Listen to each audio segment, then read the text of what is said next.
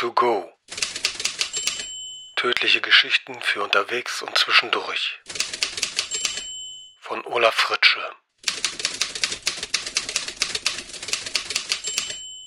Erwachen. Sir John? Die Stimme war leise und klang ein wenig dumpf, als würde jemand aus dem Nebenzimmer zu ihm sprechen. Sir John, können Sie mich hören? Ja, doch. Er war ungehalten. Wer war da? Er mochte es nicht, geweckt zu werden. Schon gar nicht von Fremden aus dem Vorzimmer. Sehr gut. Sehr gut? Nichts ist gut. Wer sind Sie? Was wollen Sie? Wo ist mein Butler? Bitte regen Sie sich nicht auf, Sir John. Ich werde Ihnen alles erklären. Das will ich aber auch meinen. Und reden Sie gefälligst lauter. Ich kann Sie ja kaum verstehen. Er hörte ein leichtes Rauschen und hatte das Gefühl, seine Nase würde leicht kribbeln, als wenn eine Fliege darauf spazieren ginge. So besser? Die Stimme war nun viel lauter und deutlicher. Das Kribbeln hatte aufgehört. Ja, besser. Sind Sie hereingekommen? Dann ziehen Sie die Vorhänge auf, wenn Sie schon mal da sind. Und stellen Sie sich gefälligst vor, wie es sich gehört. Ich hoffe doch, so viel Benehmen hat man Ihnen beigebracht. Ich bin Dr. Matthew, Sir John. Ich bin Ihr Arzt. Reden Sie kein Unsinn, Mann. Für wie blöd halten Sie mich? Ich kenne keinen Dr. Matthew. Mein Arzt ist Dr. Cumberlin. Dr. Cumberlin ist auch hier, Sir John. Aber er kann im Moment nicht mit Ihnen reden. Zurzeit kann nur ich mit Ihnen sprechen. Was soll das heißen? Ist das hier so eine Art Überfall? Halten Sie Dr. Cumberlin und mich gefangen? Herrgott, machen Sie gefälligst das Licht an. Man sieht ja die Hand vor Augen nicht. Das Licht ist an, Sir John. Schon wieder so ein Stuss. Wenn das Licht an ist, warum ist es dann so zappenduster? Sir John, ich werde Ihnen ja alles erklären, aber Sie müssen bitte einen Moment zuhören. Und Sie dürfen sich nicht aufregen. Nicht aufregen? Sie haben gut reden, junger Mann. Soweit ich verstehe, habe ich Fremde im Haus. Mein Butler ist tot. Und mein Arzt und ich werden in einem dunklen Raum gefangen gehalten. Und da soll ich mich nicht aufregen? Bitte, Sir John. Es ist wichtig, dass Sie ruhig bleiben. Er wollte etwas erwidern, sagte aber nichts. Es hatte keinen Zweck, mit diesem Arzt, ob echt oder falsch, zu streiten, solange er nicht wusste, worum es ging. Na gut, dann klären Sie mich auf. Aber eins sage ich Ihnen gleich, Sie brauchen Ihre Forderung gar nicht erst aufzuzählen. Mein Anwalt hat strikte Anweisungen, auf keinerlei Erpressung einzugehen. Sie verstehen alles ganz falsch, Sir John.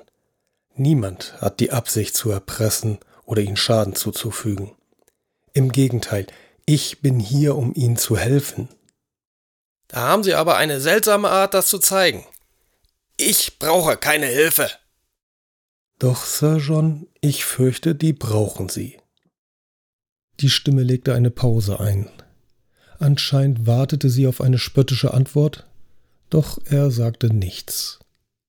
Sir John, ich bin der Neurochirurg, der Sie operiert hat. Wenn Sie mich hören, dann nicht mit Ihren Ohren, sondern über ein Implantat im Hörzentrum Ihres Gehirns, das ich eingesetzt habe. Implantat? Hörzentrum?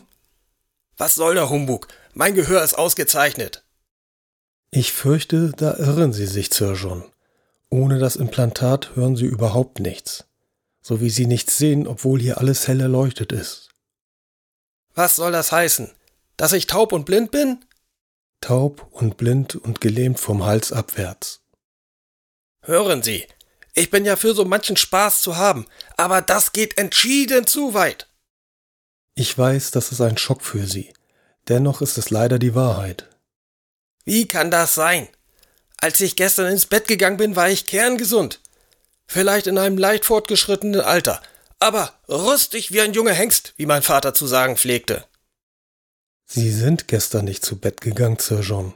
Sie haben das Bett seit drei Monaten nicht verlassen. Sie haben im künstlichen Koma gelegen. Heute ist der erste Tag, an dem Sie erwacht sind. Er schwieg. Konnte wahr sein, was die Stimme sagte? Immerhin hörte er nichts anderes als ihre Worte.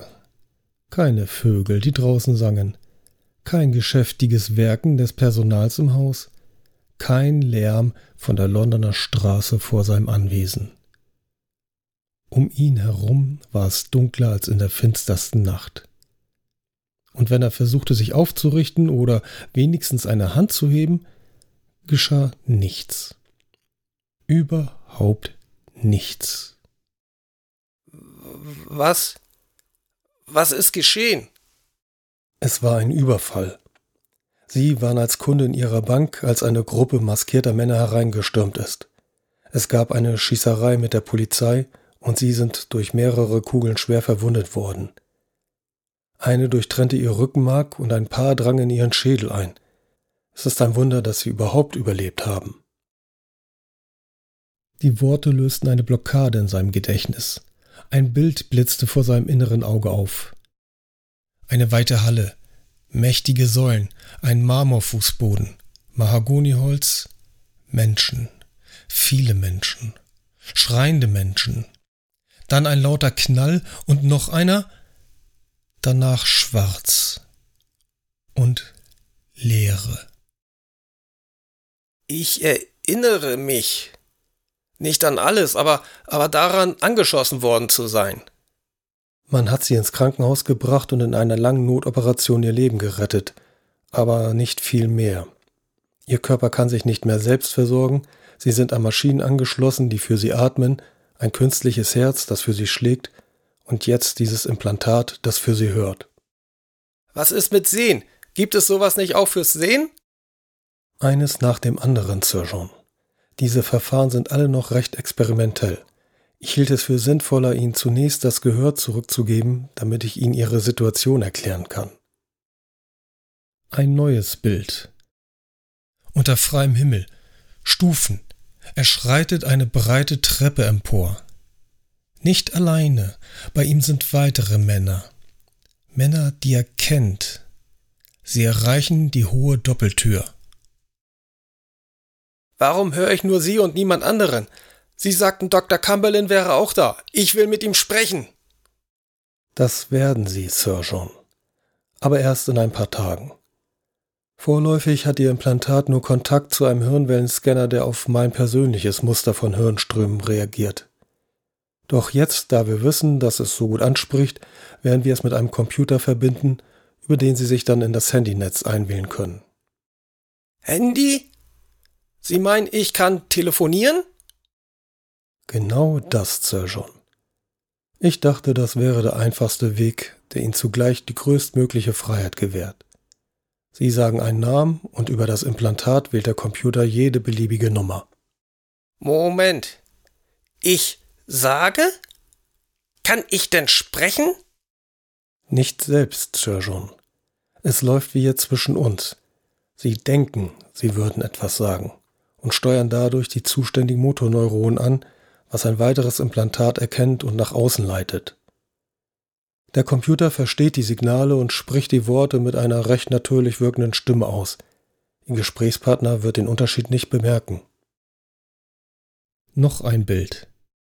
Er sitzt mit den Männern im Ladeteil eines Transporters. Zwischen ihnen liegt ein Plan von einem Gebäude. Er beugt sich vor und zeigt auf den Plan, erklärt etwas, gibt Anweisungen. Die Männer nicken. Langsam ergeben die Puzzleteile ein Ganzes. Er braucht nur die Reihenfolge der Bilder umzudrehen, dann weiß er wieder, was geschehen ist. Und dass es nicht gut für ihn wäre, wenn jemand anderes dies ebenfalls wüsste. Also so etwas in der Art wie Gedanken lesen. Kann mir jeder ins Gehirn schauen? Haben Sie eine Ahnung, was ich jetzt gerade denke? Sein Gegenüber lachte kurz. Nein, das habe ich nicht. Niemand hat das. Ihre Gedanken sind weiterhin Ihre Privatsache. Das ist einer der Gründe, warum wir die Reize an den Motorneuronen abgreifen, die normalerweise die Muskeln für das Sprechen steuern. Ich und später jeder andere, den Sie anrufen, hört nur das, was Sie sagen wollen, nicht was Sie denken. Das ist gut, überlegte er. Ihm war inzwischen ziemlich klar, was geschehen war und warum. Weshalb er diese Bank betreten hatte. Nicht aus Zufall und nicht als Kunde. Es war durchaus zu begrüßen, wenn alle das glaubten. Das ersparte ihm eine Menge unangenehmer Fragen. Es wäre ihm gar nicht lieb, wenn sie wüssten, dass er in Wahrheit der Kopf der Bande gewesen war, dass er die Idee für den Raub gehabt, ihn geplant und die Ausführung beaufsichtigt hatte. Es war bis ins Detail sein Projekt gewesen. Nun, nicht bis in jedes Detail. Dass er dabei von Kugeln durchsiebt würde, hatte er nicht vorausgesehen. Sir John, jetzt da Sie wieder bei Bewusstsein sind, bestimmen Sie natürlich, wie die weitere Behandlung aussehen soll. Wenn es Ihnen recht ist, leite ich gleich die Schritte ein, um Sie baldmöglichst mit dem Handynetz zu verbinden. Wären Sie damit einverstanden? Er lächelte. Oder vielleicht auch nicht. Er wusste ja nicht, ob er in der Lage war, Mimik zu zeigen. Natürlich bin ich damit einverstanden, Doktor. Bitte fangen Sie gleich damit an. Er konnte sich gut vorstellen, dass nun auch der Neurochirurg lächelte. Sicher dachte er, er würde dem bedauernswerten Opfer eines brutalen Überfalls helfen. Nun, helfen würde der gute Doktor. Doch nicht einem Opfer. Die Kugeln hatten ihn nicht zufällig getroffen, er hatte sie abgefangen, um seine Leute zu schützen. Ein Macintosh verlor nie einen Mann im Gefecht. Lieber gab er selbst sein Leben her. In diesem Fall nicht ganz das Leben, aber doch beinahe. Wie es aussah, würde er niemals wieder sein Krankenlager verlassen. Es drohte Langeweile ohne Ende. Mehr noch als vor dem Überfall. Und schon den hatte er überhaupt nur angefangen, um der Langeweile zu entgehen. Es wäre die schlimmste aller möglichen Strafen gewesen, wenn er hier für alle Zeiten in sich selbst eingeschlossen, alleine mit seinen eigenen Gedanken dahin vegetieren müsste. Doch dank sei dem Doktor und der modernen Medizin. Schon bald konnte er wieder mit Menschen in Kontakt treten, schon bald gab er erneut Kommandos an die Mitglieder seiner kriminellen Vereinigung, schon bald überfiel er ein zweites Mal diese Bank. Doch dieses Mal würde alles glatt laufen. Auch wenn er es nur von seinem Bett aus verfolgen konnte, würde es aufregend sein. Sein Leben würde aufregend sein. Aufregend, illegal und kriminell. Die Bank war nur der Anfang. Sie ahnen nicht, wie sehr Sie mir helfen, Herr Doktor.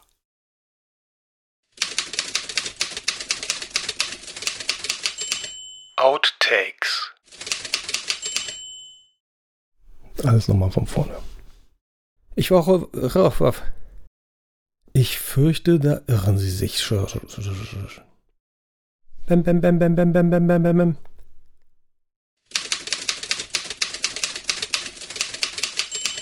Das war Mord to Go von Olaf Fritsche. Mehr tödliche Geschichten unter mordtogo.de und überall, wo es Podcasts gibt.